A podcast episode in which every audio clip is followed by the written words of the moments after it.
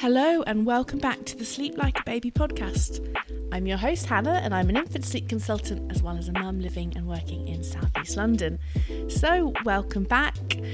Hope you're all well. You might be able to hear from my voice. I've been a little bit under the weather. I've had a summer cough and cold, so editing this episode was not the easiest, seeing as I had to cut out a lot of my coughing fits. Apologies if there's any um, lingering uh, voice issues in there, but it was a very special, very interesting episode and a sensitive subject that I felt a little bit nervous about before we started recording. I get nervous whenever anything moralistic comes up. Now, that's not to say I'm someone who is afraid of having or sharing my strong opinions, of criticizing other people's ideas and thoughts dissecting them, disagreeing with people. I'm very up for that. But what I really hope that comes across whenever we talk about, well, rights and wrongs, or different parenting styles, or different choices that families make, is that I really genuinely am never, ever, ever judging an individual parent or family for making a choice that feels right for them based on the information that they've been given and I really hope that comes across today because who am I to say anything would be right or wrong? I'm just I'm just another parent at the end of the day figuring all this stuff out and I'm hoping to open up interesting, thoughtful, difficult conversations around these things. So I knew that my guest today was the perfect person for that because Kaitlin Klimmer is someone who runs a beautiful Instagram account and she very much explores the grey areas and nuances of parenting and sleep in a way that I think is yeah very thought thoughtful and non-judgmental. And she had been talking on her stories on Instagram about um, you know, is can we say, can anyone ever say sleep training is always wrong or sleep training is always right? You know, what what is what is that debate actually about? Is that even the debate we should be having? And then she and I were talking over DM and I just thought this would be such an interesting conversation to have because we do live in this very black and white world of right and wrong and social media really feeds into that, those sort of polarized opinions. We see it all over the world with all kinds of subjects of extreme ideas being the ones that are often amplified the most and heard. And therefore, it gets really hard to have those conversations of, well, what what about the grey areas? What about the bits in between? And inevitably, this is something that has come up on previous episodes of this podcast because we can't ignore the fact that sleep training um, is a choice that many, many families feel happy with and are are in support of. And you know, we're certainly not here to to demonize anyone. And equally, I think there are people on the other side of that camp or that argument that would say that all sleep training is cruel and evil and uh, child abuse. And I don't agree with them myself either. You know, I think there can be extreme ideas on both sides. And I thought it would be an interesting conversation to have with two people who very much support the people who don't want to sleep train, who are in the world of offering alternatives to those things, talking about the grey areas and what our own viewpoints are. Like, how have we evolved over the last few years through talking to listeners of this podcast, through people on social media, and being in the world where we talk about and think about infant sleep 24 7? How, you know, how have we evolved and how where are we at now? So let's just get cracking. but yeah, please remember that I'm someone, and I talk about this in the episode, who has attempted sleep training. I'm someone who has done bed sharing. I'm someone who has encouraged their child to sleep independently. I, I've I'm not someone who feels there is a very clear roadmap how everyone else should be approaching their child's sleep. I think ultimately it comes down to what works for your family, what feels right for your child, and what is sustainable. And I really, you know, I would hate for anyone to feel like they were being really judged by this episode. But if you do, or you really disagree with something we've said, or really strongly agree with something, please, please join the conversation. Let us know. This is something I think we could continue. Um, and I am really curious to hear what people think about mine and Kaitlin Klimmer's opinions. So, without much further ado, here we go.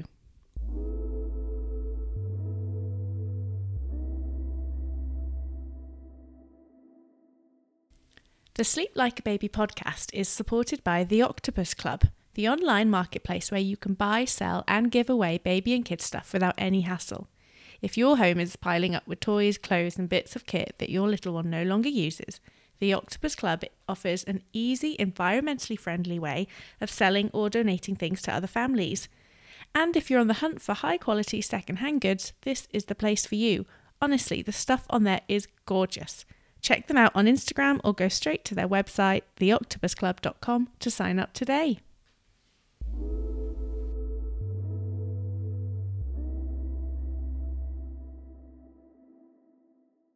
How, are you doing? Yeah, doing really good. Uh, brought my kids to kindy, got a shower in, which is why I've got this wet shower hair going on. Yeah. But it was so nice to shower in peace by myself yeah. and drink a cup of coffee. And yeah, yeah. here we are. Oh, Very thank you so much. For, you.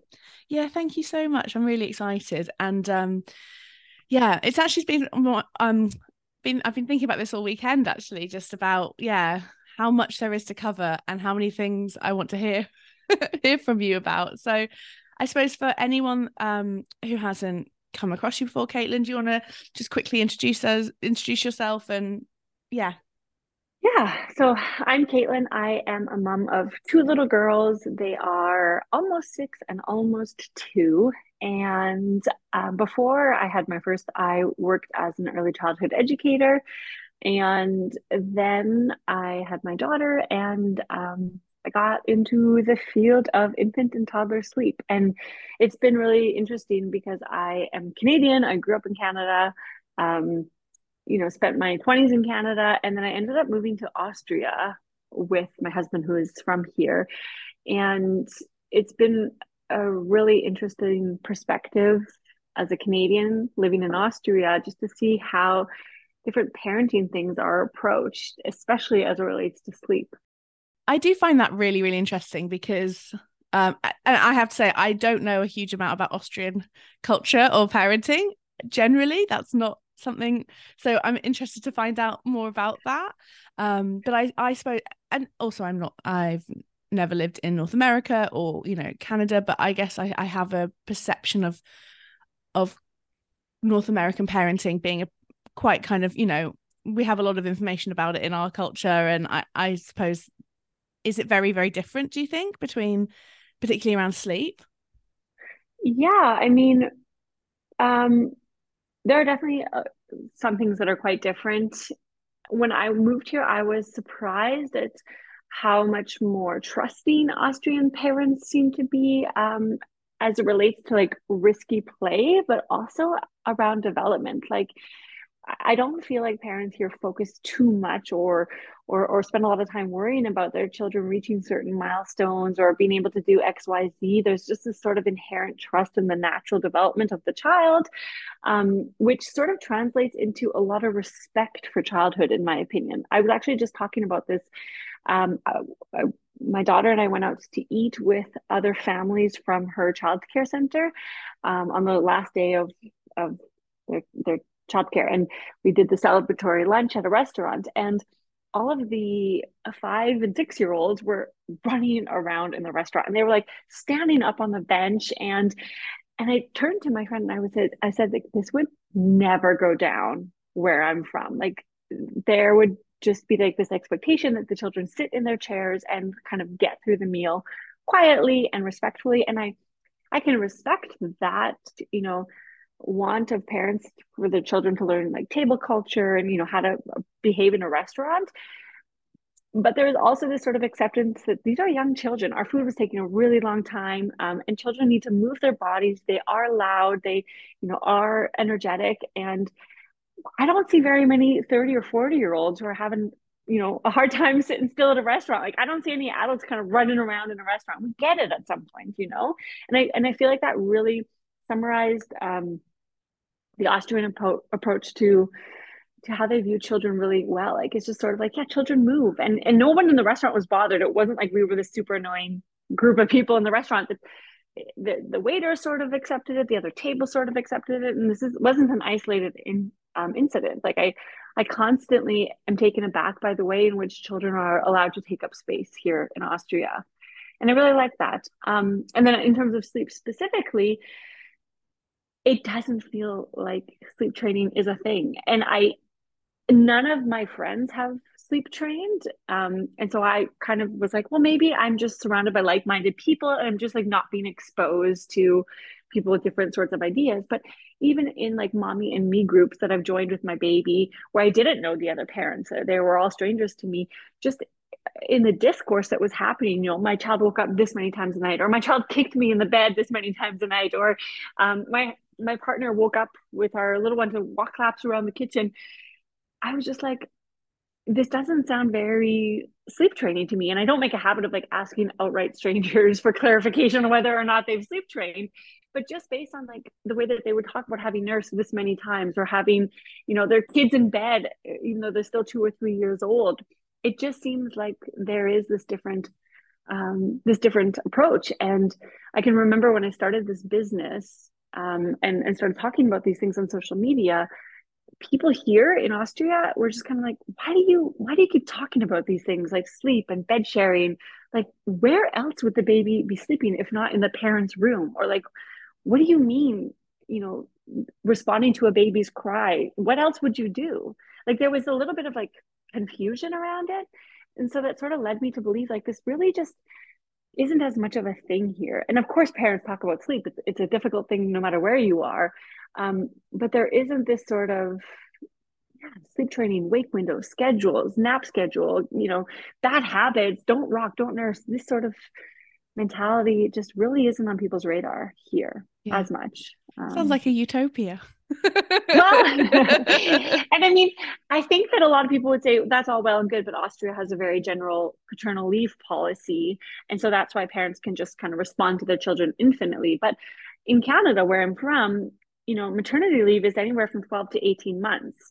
And here in Austria, it's usually between one and two years. So they're not that dissimilar yet the, the whole approach to to sleep in the early years is, is quite different in my opinion.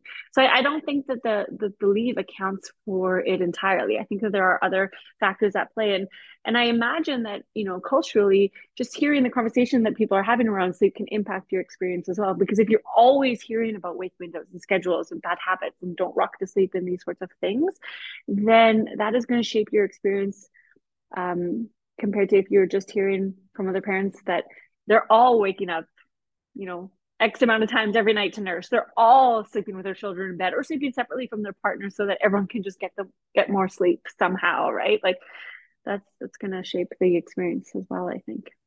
And you um I'm guessing that you have Austrian in-laws as well. So you also have an insight into um, you know, a different generation's expectations around sleep. What's that like? Yeah that has also been really interesting. And I and I keep saying that you know at some point when I've got more time and and um, yeah more flexibility, I'm going to do some sort of uh, deep dive into this because my in-laws and so many of the um, in-laws of my friends and, and like the older generation they all swear that all of their babies were sleeping through the night at like six weeks and that like they just were in their own room in their own crib and i'm like what? And me and my friends are like, this is bullshit. Like, of course, babies did not just sleep through the night at six weeks.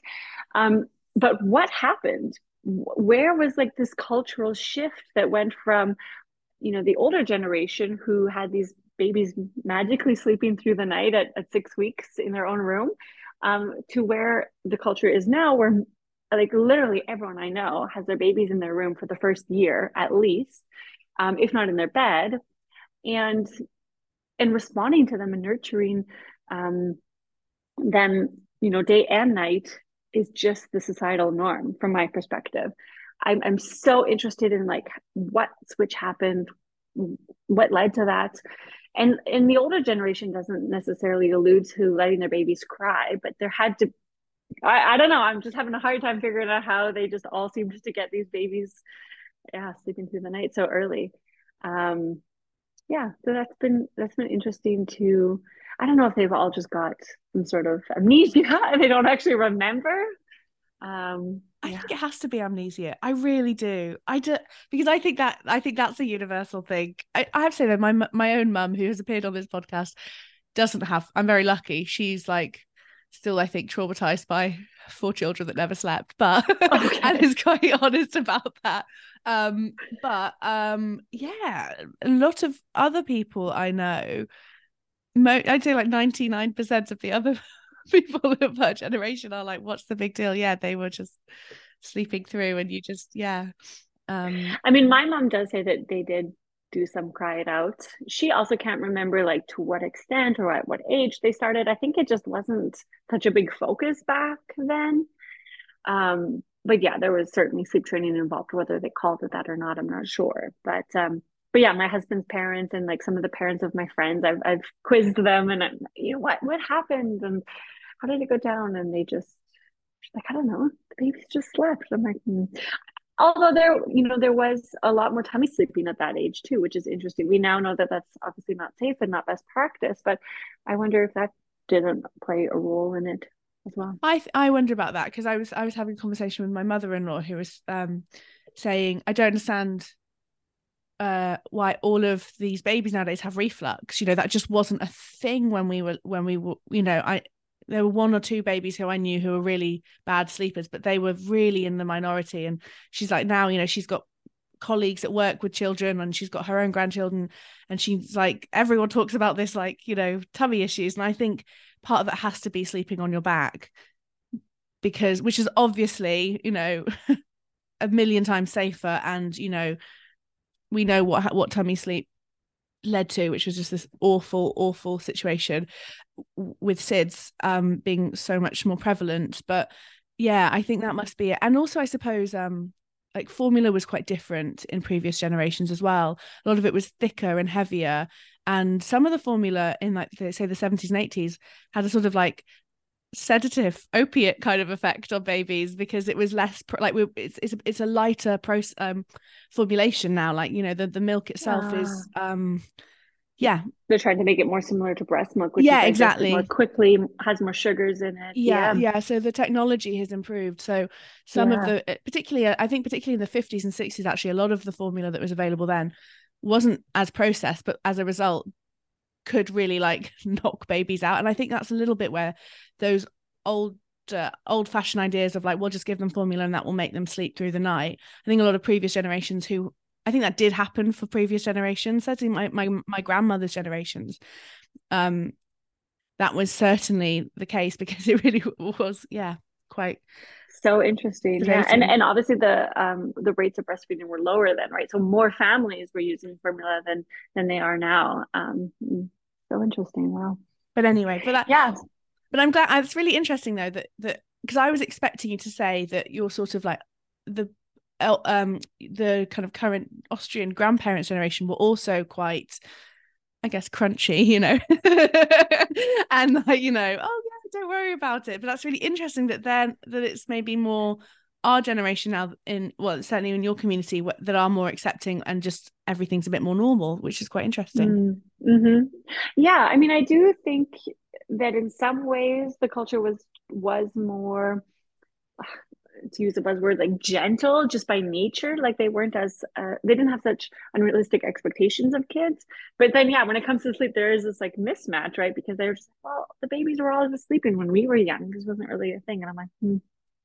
find that a little bit hard to believe. But but yeah in general their nature tends to be very gentle and respectful towards children which which i really which i really appreciate.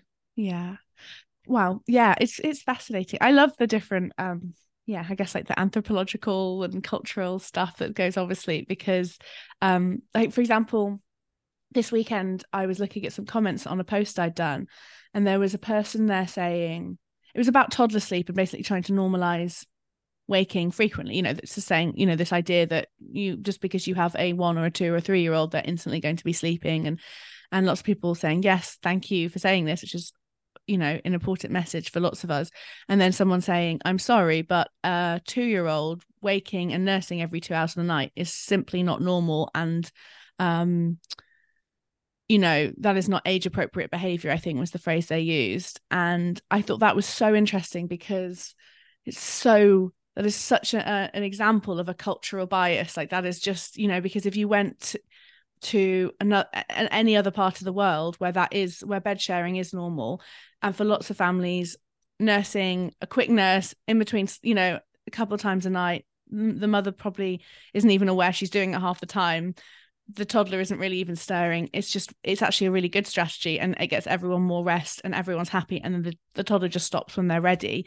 That's quite a normal scenario for so many. But if you've been if you've been raised and are raising a child in a culture where that is considered hugely problematic and wrong then you know that's going to shape how you interact with other parents and um and also I'm I'm I'm not against making a change either and that's obviously what we're going to be talking about today because for some people that is absolutely not a sustainable strategy. And I have to say I don't think that would work for me like you know I I either. So I understand that but for for her for that person to start telling people that they were doing it wrong and that they were yeah that it was inappropriate and um yeah that they had created that problem for themselves essentially it made me really sad and made me really think about just how how much conditioning there is there.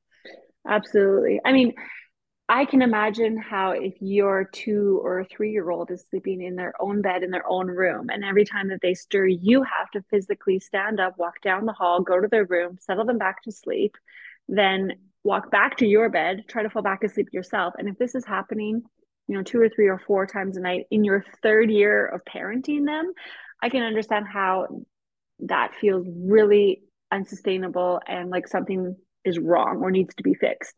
But it is a completely different experience when you are sharing a space with that child.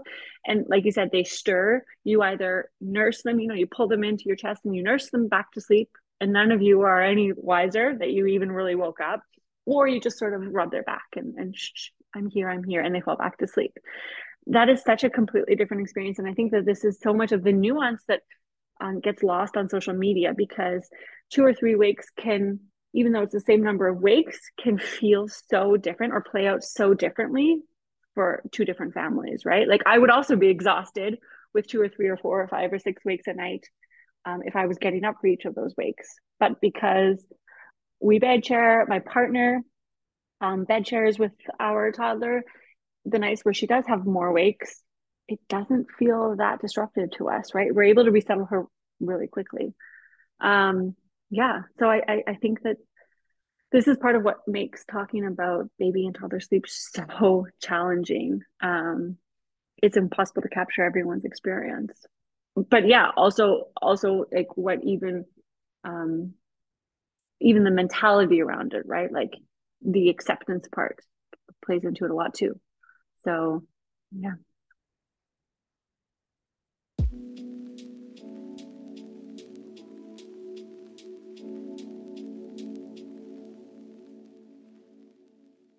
I was wondering if you felt like sleep training culture was creeping in at all, or if you felt like it was changing. Yeah, I mean, um, I, I even the city that I live close to is is quite a small city. Um, if I were to think about a big city like Vienna, for mm-hmm. example, mm-hmm. or even Munich, um, in Germany, I don't know. It's hard to say. Like, I, I have spoken to some parents who live in these bigger cities over social media, and um, they, yeah, they, a lot of them have older older kids, like one or two year olds, who are and and they're now at this point of saying like, okay, bed sharing's not working for us anymore, mm-hmm. or like we don't want to continue nursing through the night, and so they're at this place where like we have accepted normal infant sleep, we've done the child led approach and so I, what I find is that parents of older children seem to be ready to make changes here in Austria and and like we, we live quite close to Germany, so Germany, so this part of Europe.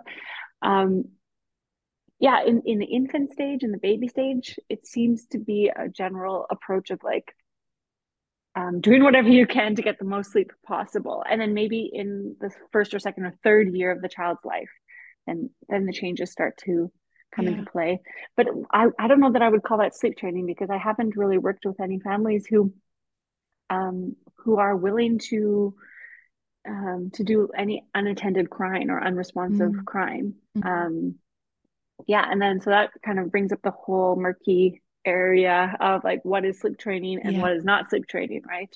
Yeah. But no, I uh, I have seen a couple like um, uh, German language sleep sleep accounts. Yeah. But they are accounts that you and I would be aligned with. Mm-hmm. So kind of giving parents information about infant sleep and and you know um, wake windows or nursing and uh, through the night and but not yeah it's really not sleep training i think that's opinion. really interesting though because i suppose one of what what i wanted to talk to you today about was that this idea of um of binary thinking and the mm. divisiveness i suppose that we have particularly um, in in the Western English speaking world, especially, and I and I only say that just because I can't speak to the rest of the Western world. Like uh, that's my course, experience. Yeah. I'm sure it is going on everywhere, and I know that there is a lot of more. I know that you know in politics across Europe and other parts of the world, we are getting more divisive, and that is a whole other kind of conversation. But particularly with parenting, that it, certainly in the UK it just seems to be these two camps of like yeah you either are this evil cruel sleep trainer who doesn't care about babies and you're a terrible selfish parent and you're just leaving these babies to scream and vomit and that's just unthinkably evil. Or you're this incredibly like you know easygoing earth mother who's just like co-sleeping for 18 years and breastfeeding all your children until they go to university. And you know and you are just this like you know uh, just this patient goddess. I suppose that's quite an extreme example but i feel like there can be i i see a lot of divisive language a lot of um yeah. And i you know and i have strong opinions and i'm critical of of certain practices of, of sleep training as well. But if i don't know if you feel like if it sounds like it where in your community at least there is yeah there is more room for nuance and if people want to make changes they can. I mean i think that social media very much rewards sensationalism right? And so as consumers we say that we want and need nuance in these social media spaces but then our engagements tells a different story because we are more likely to to read or to watch or to comment on a post or a reel that either says something that we strongly agree with and identify or that we strongly disagree with. And then we'll type our comments of like why all the reasons that we disagree with that sentiment. But from the creator's perspective that's all engagement. And so that content is being rewarded. And so they're more likely to continue creating content that has these sort of really binary mindsets or thinking because they gain so much traction. And um, i think in reality a lot of us wouldn't speak the way that we speak on the internet face to face with someone like at a playground you know if we met a parent at the park. Um and so yeah it, it becomes pretty pretty tricky i think to tease apart the, what people are saying online versus how they actually interact with each other in real life but i have yet to meet a parent regardless of whether i agree with them on all things parenting or not who doesn't fiercely love their child um, and who doesn't want to do the absolute best for their little one. And I have a couple of people really close to me who who live in Canada who have decided to sleep train. They obviously know what I do. They you know follow me on social media. Um, I am yeah more than willing to support them not to sleep train, but they just don't want that approach. But when I see them in real life, like they are incredible parents. They are so attuned. They are so loving. They are so respectful. Um, we align in so many areas, and their their children, for all intents and purposes, seem you know so sweet and loving and happy. And and you know I can't say that they have wildly traumatized this child because they've taken a different approach. Um, and yeah, I, I think that a lot of us are probably more similar in parenting than we are different. I don't know. Maybe maybe I'm maybe I'm delusional. Maybe I live in a bubble. Um, sometimes I see things on social media that that I'm just like, you know, like for me, hitting is is something that I am very black and white about. Like I cannot, under any circumstances, get down with the idea that hitting or spanking is some sort of necessary discipline. I don't know. Yeah, I feel like I'm rambling a little bit, but but I I do. this is one area that I have softened on um, since I've become a parent, but also since I've worked with so many different families and spoken with so many different families on online um, that sleep training is sometimes I, I, I, I agree. I think I agree with you in the fact that like a lot of people feel like they have to sleep train, even if it's not what they would want to do, or they they feel misled by sleep training practices. But then there are other people who kind of go into sleep training knowing full well what the alternative is and deciding that they would still rather try the sleep training. Um, and they do it in a way that's not, not for for some babies maybe not that bad. Like one thing that is really important to me is that we respect the temperament of the child. And you have a highly sensitive child. I have a highly sensitive child.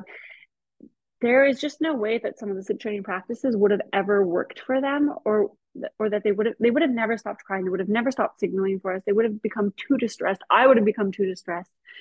But if we can stand here and say like temperament is such a big piece of the puzzle, then I think that we also have to acknowledge the other side of that, which is that for some easygoing children, right, they, they have this easygoing temperament where it might really just be a few minutes of fussing. And then the first check in happens and they're easily soothed by just the presence of their caregiver. And then a little bit more fussing and a few days of that, and the whole thing is said and done like it would have never gone down like that for my for my child. And these are the families that i like to think that i advocate for right? Um, but for a lot of children yeah it's it's not this sort of traumatic experience that the anti-sleep training camp paints it out to be in all circumstances. Yeah. That's really interesting though that you're saying that your yeah that your views have softened i guess i think is the word you use. But i think it's important that all of us have evolving ideas right like that's that's part of being a human you know that we can't all just be yeah so fixed and so firm and in uh, because what an amazing insight you have through a big social media account like the, the amount of voices you get to hear the amount of that's an incredible insight to have isn't it into parents really intimate inner lives and what happens in their beds at night mm-hmm. i mean yeah of course my social media um, account or like the, the families that I engage with most um, have similar mindsets. And so it's a very, mm, you sort of end up in a vacuum, right? Like your own values and your own belief systems and practices are kind of being reverberated back to you. Um, but maybe it's a little bit geeky or I don't know, strange even, but like I really like to read sleep training forums and like on in Facebook groups or on Reddit or or different places where I'm sort of reading about the experience of the other side and, and the parents who have sleep trained. And some things I find absolutely horrifying and upsetting. Um, not because the parents are evil, they're usually they come across as very upset in the way that they're typing something out, but um, you know these sleep training programs that they have purchased or are engaging with are are not forcing them, but like leading them to do things that they really don't feel comfortable doing. And, that, and that's where my heart breaks, not only for the child, but also for the parents.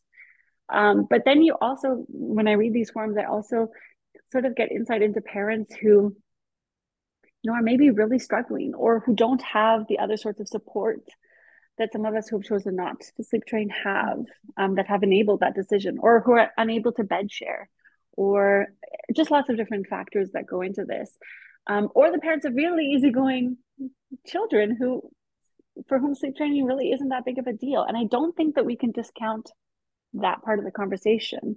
Yeah. It's fascinating isn't it? Yeah i like reading from the other side as well.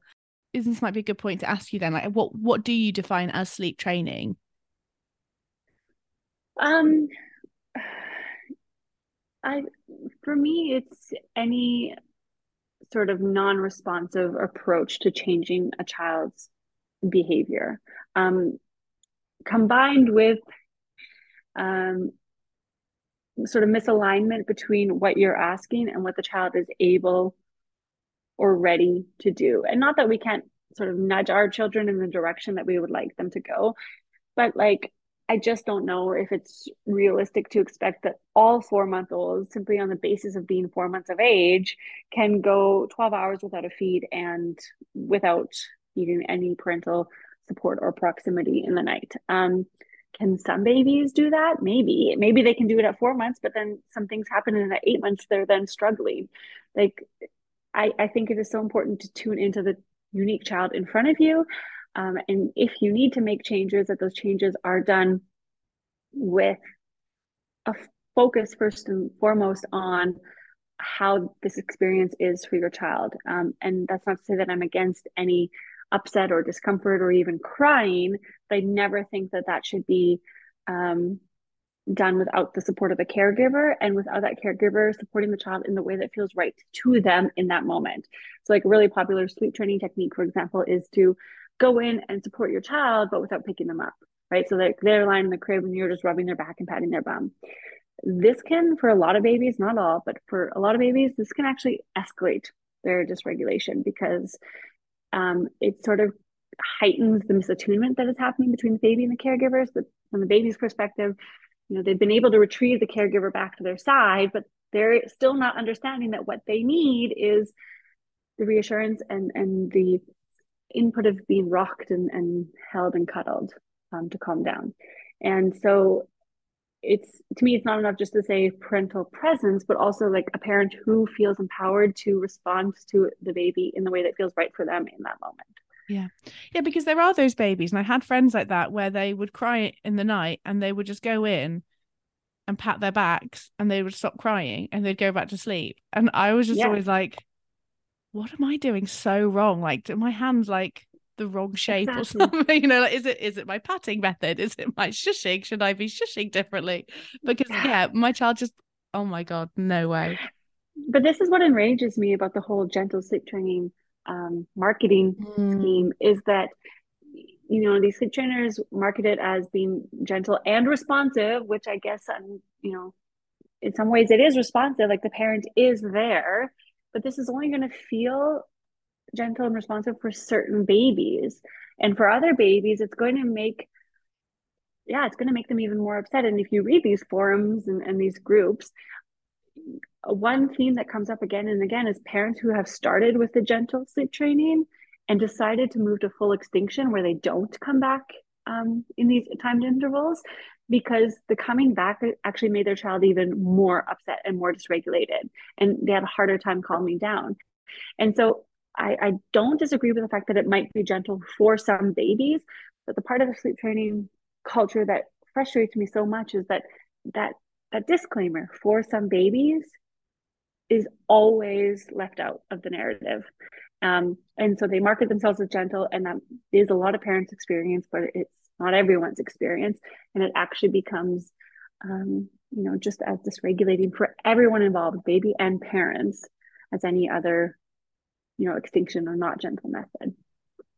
I think in the uk in particular um all of them the big sleep training companies social media accounts or you know but the big the big business that do that i don't think any of them are upfront now about that they sleep train. I think they all use language about gentle responsiveness, love led approaches. Um, and I think that's really yeah and and that bit that you've said about that that is what they're missing out that that this will not be gentle and responsive for all babies in fact that's probably the minority of babies for whom it will be a few minutes of fussing and whinging or whatever and i think it's really interesting because I feel like in maybe in, in other cultures they're at least a little bit more open about the fact that it is sleep training. Maybe where maybe in say particularly in the United States where sleep training is a thing and Ferberization is a thing and it's people know more like that that what controlled crying is whereas i feel like in the uk it's become more popular in the last maybe 10 to 15 years and as a result now that because i suppose people like the holistic responsive movement has become more mainstream as well everyone's trying to rebrand and hide that and be really really sneaky. And i know there are people in, in the us and north america and other and australia as well that are, are, are trying to hide it as well. But particularly in the uk there is not one single well-known sleep trainer who is openly just i am sleep training. They're all sort of trying to make it seem like um yeah it's this um really beautiful process that just is you know yeah. And yeah, that's misleading I, I, it's so misleading. And especially um, when they post videos where they go through that baby's bedtime routine. And so you're seeing it play out in real life.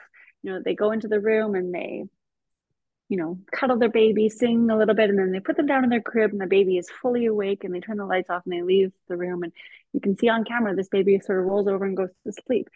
And it just looks so peaceful and harmonious but yeah. we don't actually know if that is the first time this baby has been put down in their crib awake or if it is the 200th time yeah and yeah. for the first 100 times it didn't look anything like that yeah. um, but it's so easy to sort of yeah shape um, what part of your process you are showing the world and and what part you are leaving out. Um, yes. Um, yeah. And it makes it really, really hard for parents to, I think, trust anyone in this business if they were misled by a sleep trainer in the past who was promising to be responsive and gentle or love led or whatever else. Um, and it just turned out to be another Ferberization method. And for me, that's one of the reasons why I do want to be outspoken. Why I do want to be, I kind of really want to what's the phrase like nail my colors to the wall is that it or whatever you know i really want to like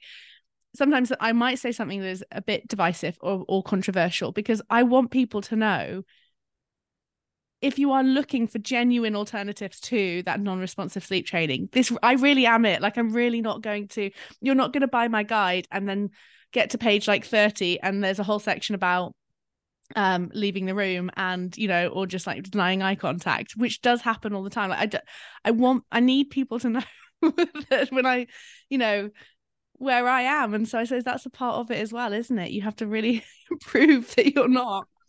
I think that we're also not promising any sleep outcomes right? Like as soon as some of the sleep trainers promise to have babies napping for two hours in their own crib for every nap and you know 12 hours of uninterrupted sleep at night, that's where, for me, that's a big red flag because um, no one who isn't taking these non responsive approaches could ever promise that outcome for any age. Yeah.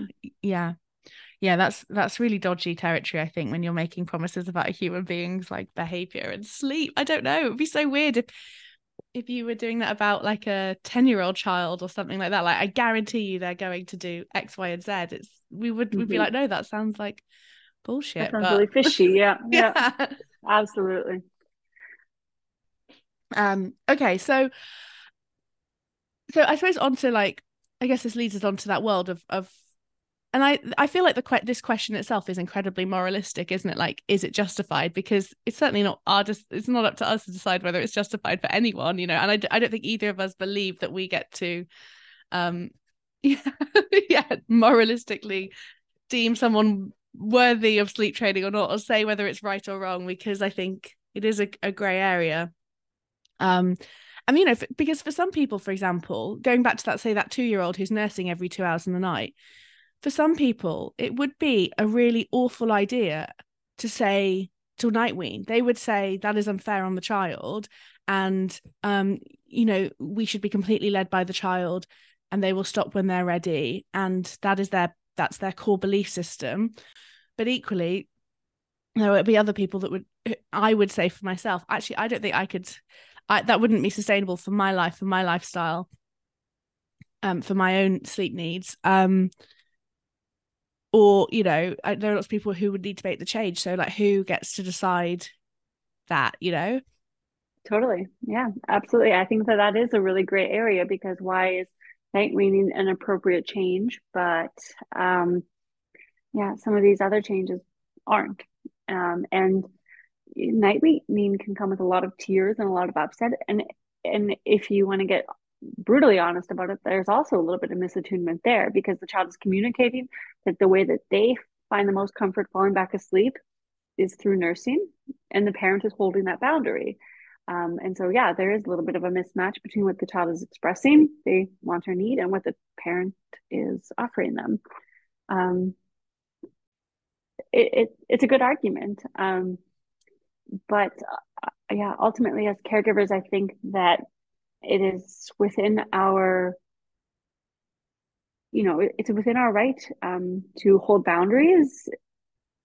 And and that is a necessary part of all of relationships and we're going to have to hold boundaries in our relationship with our children across their entire lifespan especially in the early years.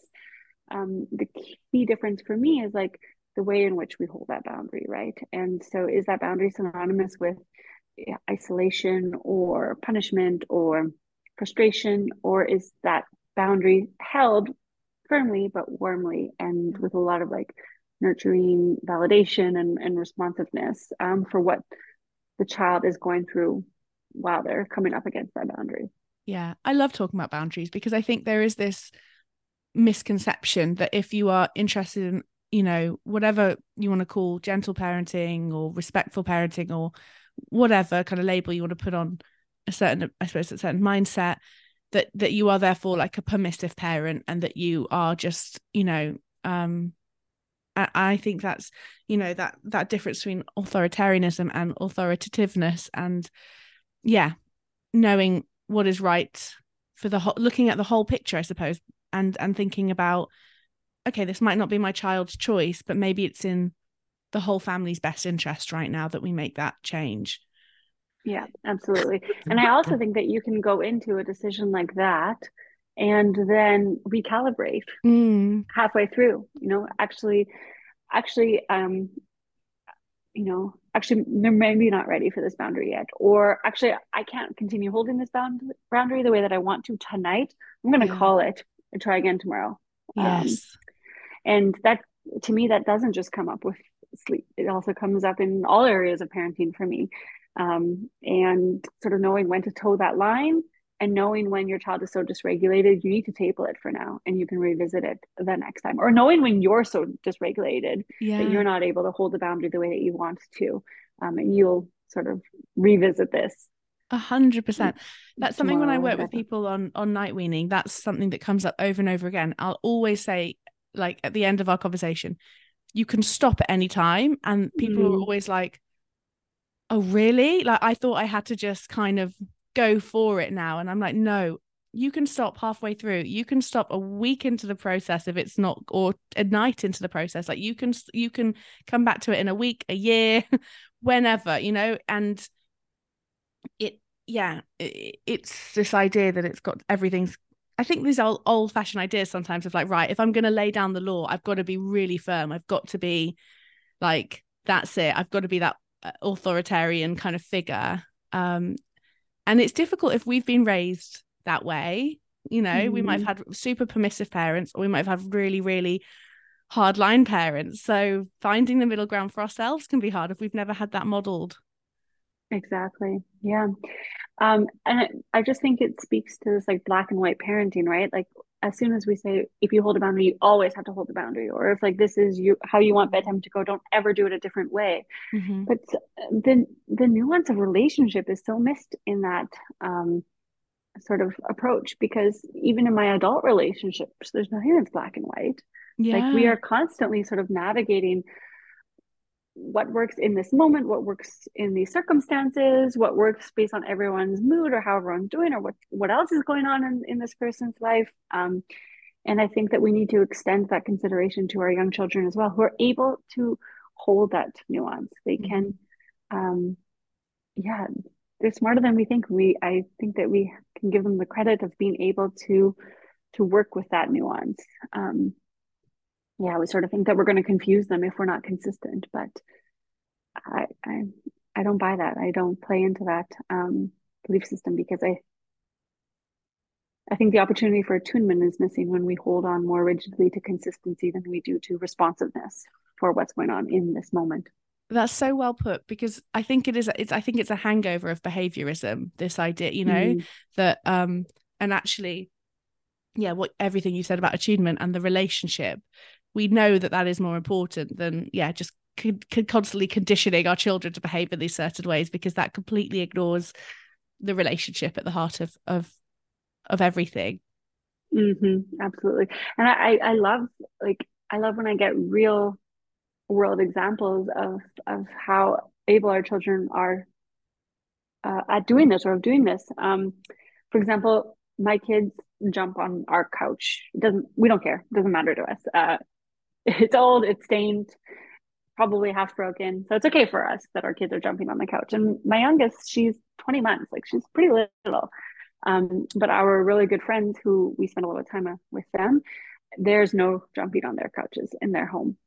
And my kids have they get they get it. At our house we can jump on the couch. At their house we absolutely cannot. And they just get that nuance. Um, and i see and or another a more specific sleep example um, my 20 month old started to do one nap a week at her childcare um, and I just sort of said to her teachers, I was like, best of luck to you. Like, yeah. I don't know how you guys are gonna how you guys are gonna tackle it. Um, but I assume you've got some some magic tricks up your sleeve. And um, you know, if it doesn't work, call me. I live like five minutes from my daughter's childcare center. So I was like, I can be here very quickly to pick her up and she can nap at home with me. And uh, they called me and they're like, Yep, she's asleep and we'll call you when she wakes up. She's up for an hour oh in a God. room with I don't know like seven other toddlers. Um, and I asked how they did it, and they said that they just picked her up and she put her head on their shoulder and they just swayed back and forth for five minutes. And once she was asleep, they laid her down in her little bed. Um, time does not go down that way in our home. um, it is not that easy. And this to me is just another example of how our children are able to understand the complexity of different yeah. relationships, different circumstances, different situations. Um, and it doesn't have to be so so black and white. Yeah. The childcare example I think is so good because I even though I know that I knew exactly what you were going to say, but I still it still blows my mind when your child does that. Like when you or you're just the same as my son. He just would they had these little floor beds. He would just walk over to a mat he'd say like no night at 18 months and they'd like maybe put a blanket on him or like stroke his back or something and he just would fall asleep for two hours in a light noisy room and yeah I mean, he's four and bedtime still isn't that easy. like that's he still needs us to like lay with him and all of that stuff. Like he would never ever do that. And he's been doing that in a childcare setting for like two and a half years. It's insane.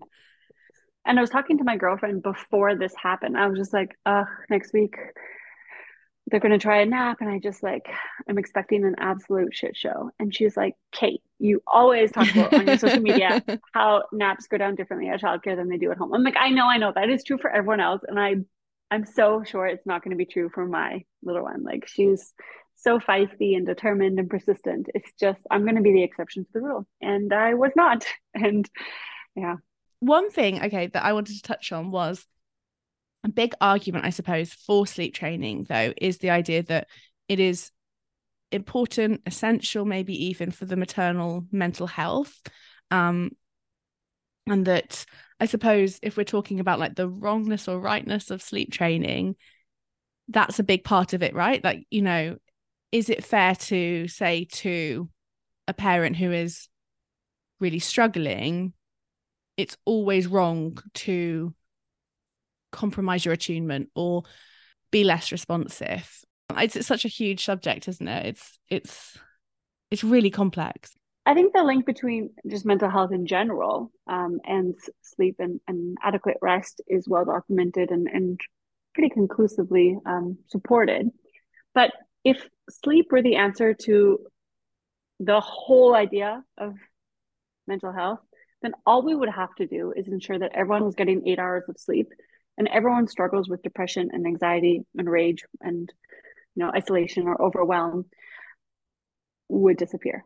And we obviously know that that is not the case. Um, so yes adequate sleep is absolutely a piece of this very complex puzzle that is mental health and maternal mental health but it is certainly not the only piece um, and i personally went through my own mental health struggles a few months ago, and we had already night weaned my youngest by that point, which meant that my husband could um, step up and take over any night wakings that were happening. And we did that. And so my husband actually slept with our toddler. And it was around that time that my mental health took a nosedive. And it wasn't because I wasn't getting enough sleep. I was getting more sleep than I had for almost two years. Um, but there were so many other things that were happening in our life that was really impacting my overall well-being. Um, and you know, it, it for, me personally, it was more about the num or the level of support that I was getting during the day, and the um, mental load and and that I had on my shoulders that I was navigating by myself, the amount of hours that my partner was working, that I was home alone with two little kids all day, every day. And yes, you can organize play dates and meet with friends, but you can't fill 10 hours a day with play dates. That's just unrealistic. Um, and, you know, so there was that isolation piece. There was, yeah, my own upbringing and, you know, working through working through that and, and you know therapy and, and that sort of ongoing support um, my own nervous system and the sensory overload that I was experiencing. So was is rest a part of it? Absolutely. But so are so many other pieces. Nutrition, movement, which is harder to do when when your life is sort of um, maybe dominated by taking care of other people's well-being. Yours can quickly fall by the fall by the wayside. And so um, yeah, there's just so many different pieces of it. Um, I do have to say that like I I there was a time with my youngest where she was going through these like really long bouts of crying no matter what we were doing. Like we were holding her we were rocking her we were bouncing her we were and um, she was older. She was like 13 14 months and it wasn't reflux. It was just we were yeah a, a challenging time. And i do remember having the feeling, the thought, like, oh my God, she if she's just crying anyway, and nothing I'm doing is helping. Like, I get why this drives people to sleep train because it doesn't feel like what I'm doing here is helping anyways. Um, and yeah, but in the end, we obviously didn't go that route, and and we got through that really rough patch. Um, and I, I just think that I would never want to be alone if I was struggling. And so I sort of like to extend that thinking to my children that even if I can't necessarily make it better, I don't think that my presence and my support is making it worse. Yeah.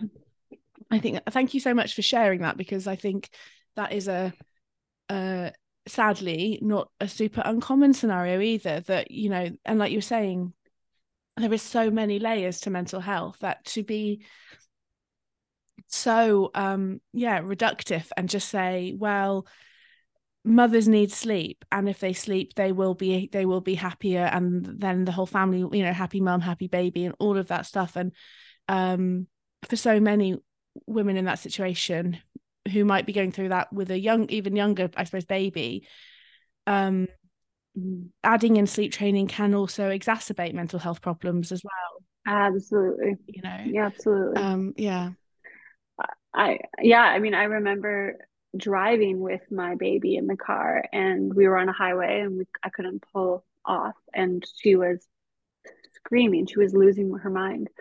And I had such a visceral reaction to like I it honestly felt like a form of torture for me to listen to her scream and be unable to reach her and, and get to her because I was on the highway and I couldn't stop the car. Um, and I was crying by the time I was able to pull over. My baby was crying, and I and I just thought like I could not imagine like that was only I don't know five minutes or something. I could not imagine doing that for more minutes, multiple times in a row, for multiple nights in a row. Like I I was so um, disturbed by that experience after just a few minutes that it would absolutely destroy me to think that I had to do that because of some sort of sleep training program I was following. Yeah.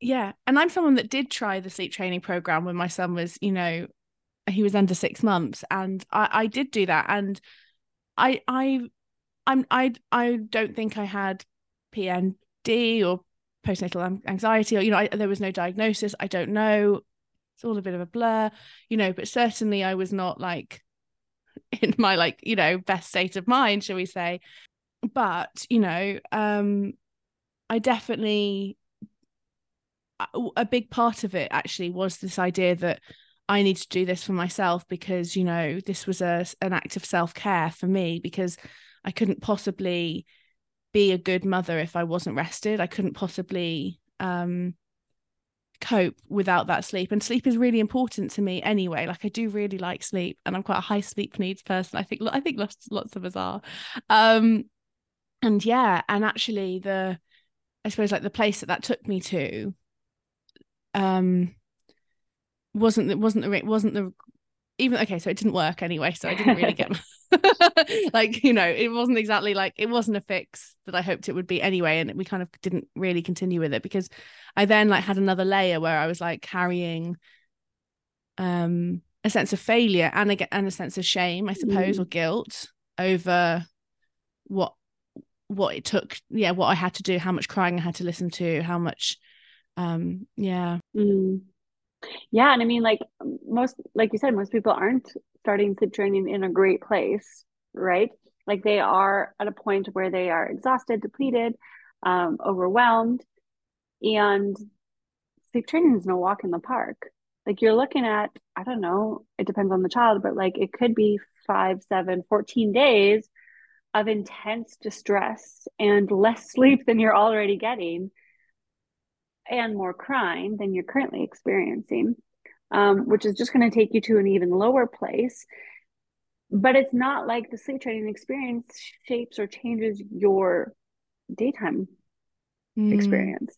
So you are now dealing with all of that distress, even less sleep than you started with, in addition to all of, you know, the demands that are being placed on you during the day as well, because sleep training doesn't automatically give you childcare support. Sleep training doesn't automatically take half your mental load away from you. Sleep training doesn't automatically get your partner um, more involved during the day or, or, or your older children um, calmer that you also have to take care of. So many things, right? It doesn't prepare your meals for you so that you're getting adequate nutrition. It doesn't get you outside so that you're moving your body and, and yeah, supporting your mind. So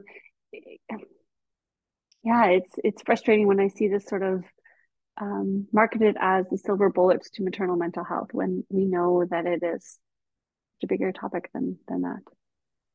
Yeah, and I think you know that person who goes into it knowing like with making an informed choice and deciding that actually I've looked at all the options and I've decided that I've picked Ferber is going to be the approach we're going to do, and, and I know what I'm going into. Mm. I think a big part of making that decision should be knowing that this might be a short term um, solution as well, because I think that was certainly a big shock to a lot of, like to me and like my kind of peers at the time when we were all kind of sharing sleep training information and different programs and some people i knew were hiring sleep trainers come to the house and we were just all like let's do it let's do it let's get let's all get our sleep. We all need to sleep. Like this is the only way.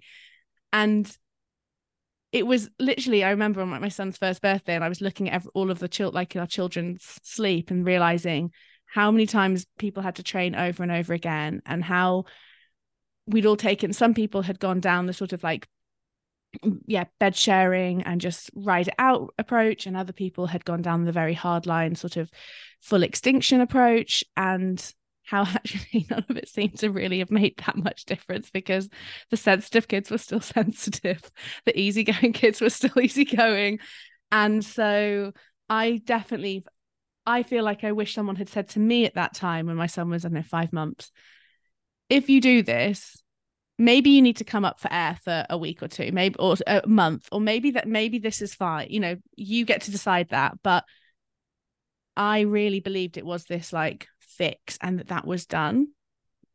And i think that's really unfair to tell parents. Yeah absolutely. That it's sort of this one and done and then all of their sleep woes forever and ever will be a thing of the past. And that's just not how it plays out for most families.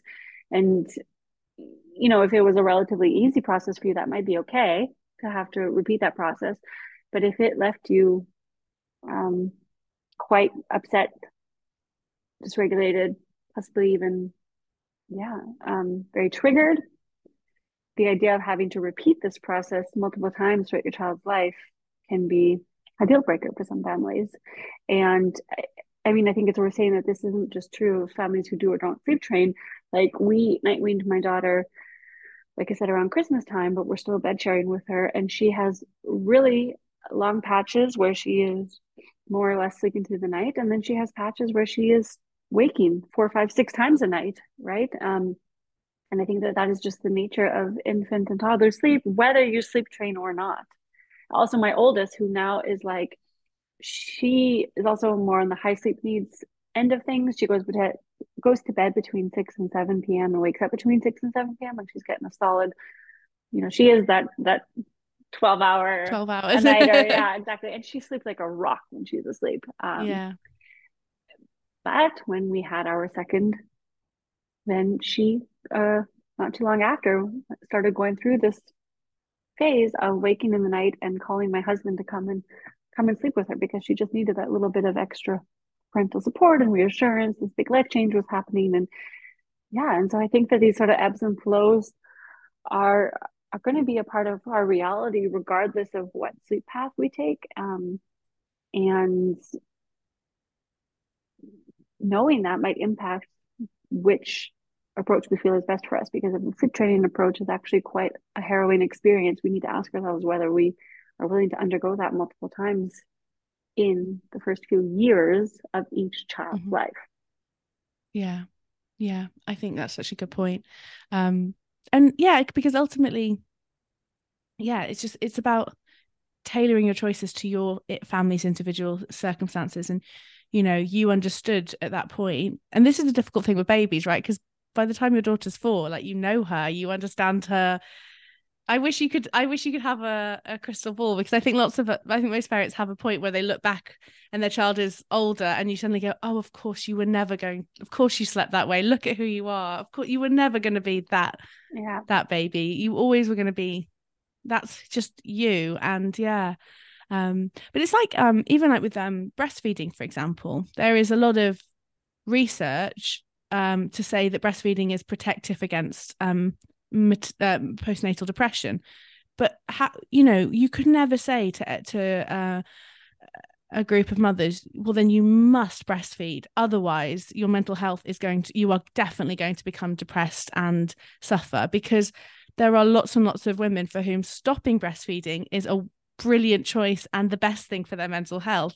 So why do we say this about sleep? Why are there people saying to you that you are going to crash your car and your marriage is going to end and you're going to um you know be a horrible horrible person to be around unless you are you are getting 12 hours unbroken sleep a night. Yeah absolutely. I mean for my husband and i what was way better for our marriage was just anyone getting as much sleep as they possibly could however that looked right? Like it didn't really matter if we were sleeping in different beds or if yeah i was going to bed with my baby at 8 p.m because that is the only way for that time that I could get the sleep hours that I needed. Um, yeah, the best thing for our marriage was was um, just doing it in a way that worked for everyone. Um, yeah, it's this idea that yeah, there's got to be a specific way, mm-hmm. and if you're not doing it that way, and you know, as as someone, I guess you know, my I I have a four year old, he sleeps. I'm pregnant now, and so my sleep is all over the place, and you know, people are allowed people are like oh that's fine that's normal. You're allowed to have bad sleep when you're pregnant. Yeah. But i'm not allowed to complain or have bad sleep when my baby's here because then it's like you brought this well, on yourself. what have you done? Yeah, yeah. exactly. What are you thinking? Yeah. oh my god my my pregnancy sleep was awful with my first. I was so happy when she was here because i was sleeping infinitely better with the night with the night feedings than i was with um before yeah when i was pregnant with her. Yeah yeah yeah so but it's so funny how like the different attitudes prevail mm. but um mm-hmm. I think one thing I just wanted to get across in this conversation is that we're not, neither of us are minimizing the effect of sleep deprivation and how hard it is on on our well-being and mental health and physical health when we are in these periods of really of tough nights or for whatever reason you aren't sleeping because it might actually be nothing to do with your child that's also really tough and um you know it's i don't ever want to minimize that and um but just the idea that the only option therefore for your for your well-being is to sleep train is is not helpful for everyone and I think, yeah, if you make a choice to make some changes for your family, whatever that looks like, just do it in an empowered way. And also know that you're you're allowed to change your mind, right? Like you're allowed to, yeah. to decide to decide on a choice or make a choice and halfway through that choice you realize no that's not the right one for me. Um, and i think it's so important to remember how much baby sleep is changing. And so the situation you find yourself in now is not going to be the situation that you find yourself in forever.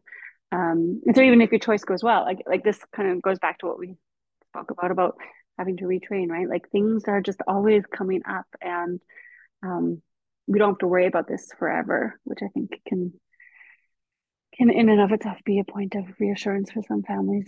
It can, yeah. The goal the goalposts and the rules of the game are always changing. Mm. Your child is always changing. And yeah, maybe something worked great at eight months that now at 20 months is just not an option. And that's okay. And that's normal. And that's not a problem that you've created. Absolutely. Yeah. yeah.